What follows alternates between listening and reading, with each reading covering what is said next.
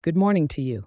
Grab your coffee and let's chat about your weather for Saturday, December 23rd, 2023, in the heart of the Sonoran Desert, Phoenix, Arizona.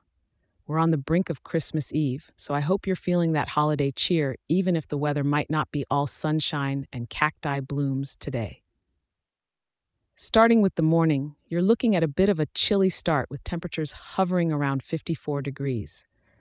As the day progresses, though, don't expect that winter sun to beat down too hard. The high is only creeping up to about 61 degrees. Now let's talk rain, because that's going to be the main character in today's weather tale. We're talking a significant splash with rain reaching around a quarter of an inch. Throughout the day, that light rain is going to accompany you.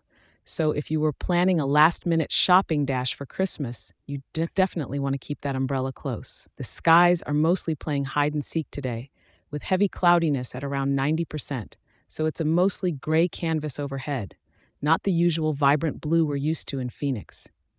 And the wind, while not too gusty at around 9 miles per hour coming from the west, will make those droplets dance a little.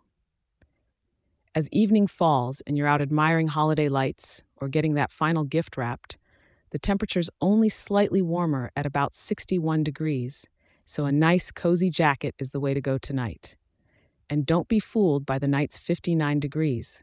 It's still sweater weather through and through.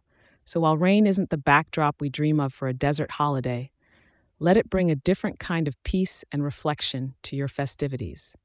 Maybe it's the perfect day for a cozy cafe and some people watching, or a visit to a festive indoor market if you can find one still open. Remember to check back in tomorrow for another update, and until then, take care and stay dry out there. Have a wonderful day and an early Merry Christmas to you.